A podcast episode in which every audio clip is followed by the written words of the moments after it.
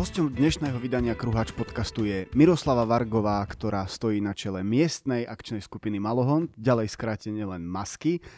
Ja ťa tu vítam. Ďakujem pekne.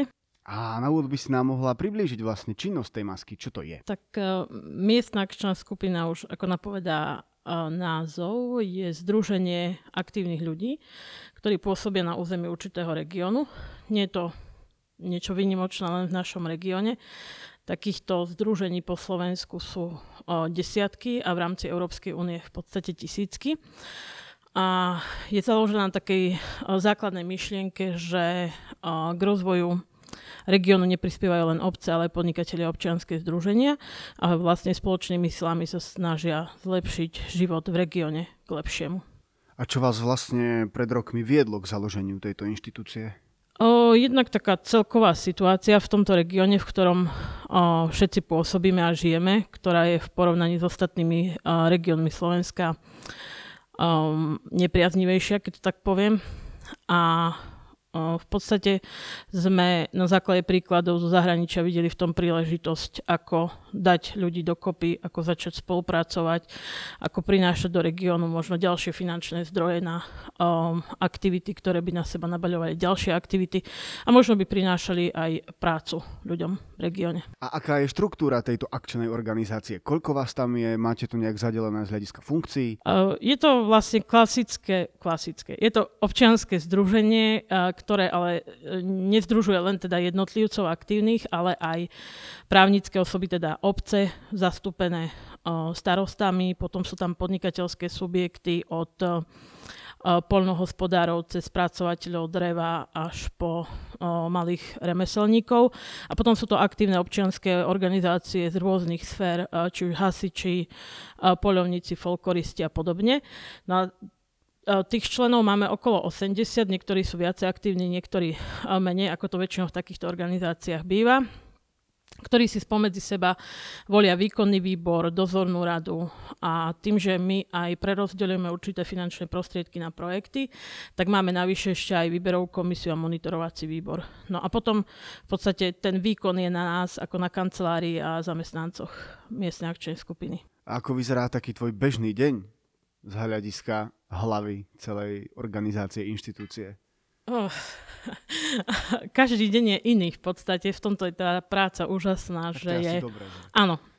Na jednej strane je to dobré, že každý deň je iný, na druhej strane človek nevie, čo ho ten daný deň môže prekvapiť.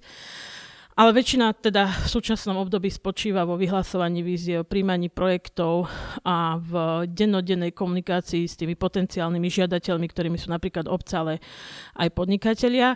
No a tým, že zastrešujeme napríklad aj regionálnu značku produktov a v súčasnosti máme vyhlásenú výzvu, tak napríklad je to aj pravidelná komunikácia s týmito regionálnymi výrobcami, ktorým najprv teda pomáhame po administratívnej stránke, či už pripraviť tie projekty alebo žiadosti a potom konzultujeme rôzne iné veci, ktoré sa týkajú realizácie alebo propagácie, čiže je to naozaj rôzna zmes aktivít počas toho dňa.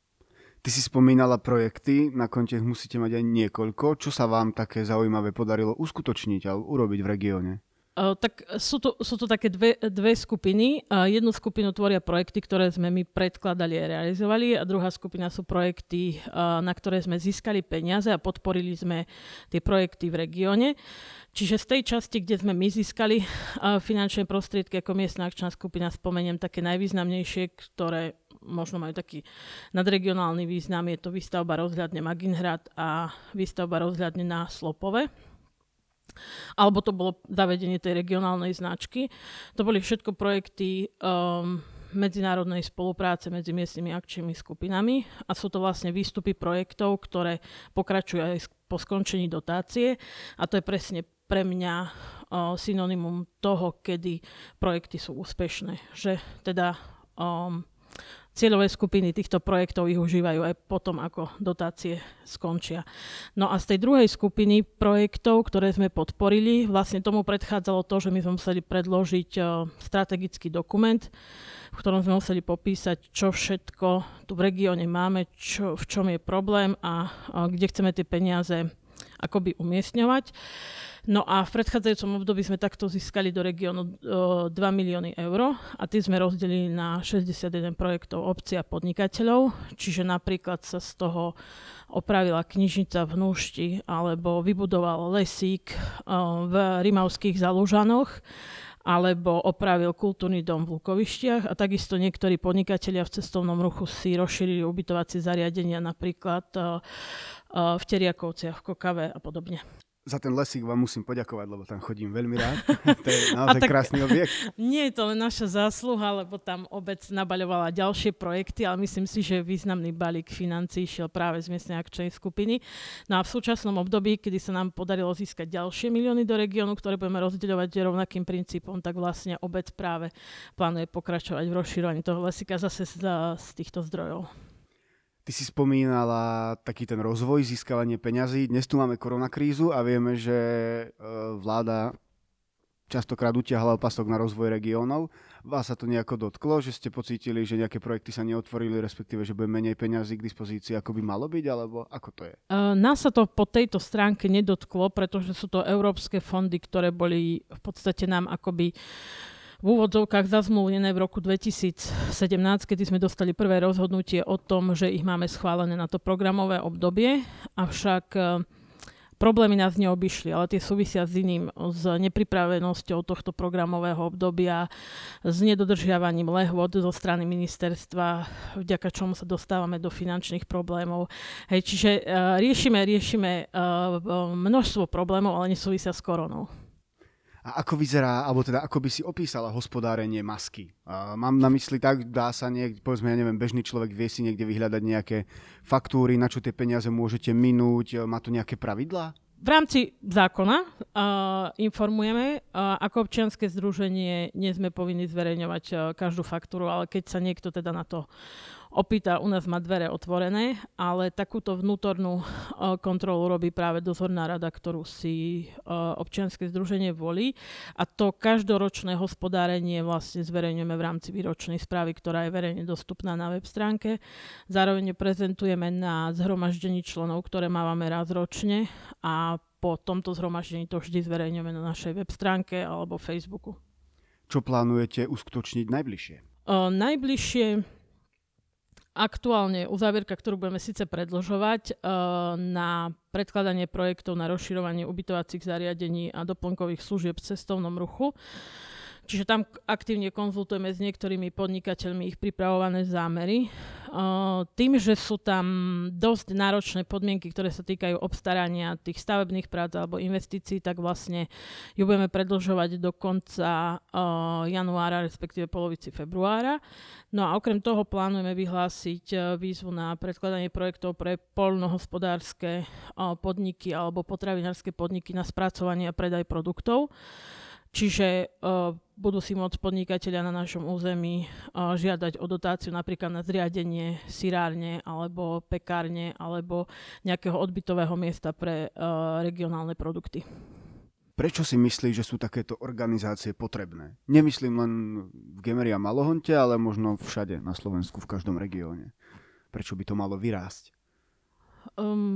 Okrem tých financií, ktoré vlastne väčšina ľudí za tým vidí, je to priestor pre spoluprácu, ktorá nie je úplne samozrejmá. My to hlavne vnímame, keď pomáhame niektorým iným regiónom v rámci Slovenska rozbiehať sa v súčasnosti, alebo ja neviem, pred pár rokmi, tak vtedy zistujeme, že aký pokrok v našom regióne nastal v oblasti spolupráce. Ale tým, že sme v tom dennodenne, tak si to nejako neuvedomujeme. Väčšinou naozaj len keď prídeme do iného regiónu, kde zistíme, že ani len obce medzi sebou napríklad nespolupracujú, nie je to ešte, aby podnikatelia alebo občianske združenia alebo niečo podobné. No a potom, čo je také chválihodné alebo jedinečné, napriek tomu, že sa nachádzame napríklad v jednom z najmenej rozvinutých regiónov, tak mnoho ostatných regiónov nám, nie že závidí, alebo v dobrom vníma to, že dokážeme dať dokopy viacero dobrovoľníkov, keď potrebujeme odprezentovať niekde región alebo robíme nejaké podujatie. Takým príkladom je slovenské mitrovanie, ktoré tento rok sa žiaľ kvôli korone teda nekoná.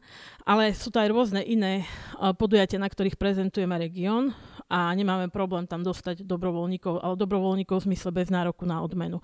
Hej, že tam idú ľudia, ktorí sú presvedčení o tom, že je potrebné tento región prezentovať, majú to tu radi a chcú priložiť ruku k dielu. To je jedna vec. A druhá vec je, že my sme presvedčili obce na území, ktorých pôsobíme, že okrem tých financií zvonka je potrebné združovať aj vlastné zdroje. Hej? Čiže dlhodobo, odkedy fungujeme, to už 13 rokov, prispievajú obce do spoločného rozpočtu a ten využívame v čase nepriaznivej situácie, ale zároveň aj v dobrých časoch a to na vlastný grantový program, cez ktorý podporujeme malé, ale veľmi dobré nápady občianskych organizácií, ktoré cez to napríklad opravia kaplnku v danej obci, alebo si zrealizujú nejaké podujatie, alebo zmapujú recepty a vydajú z toho kuchárskú knihu. Hej. Čiže v podstate tie financie sa premieňajú na reálne hodnoty v regióne.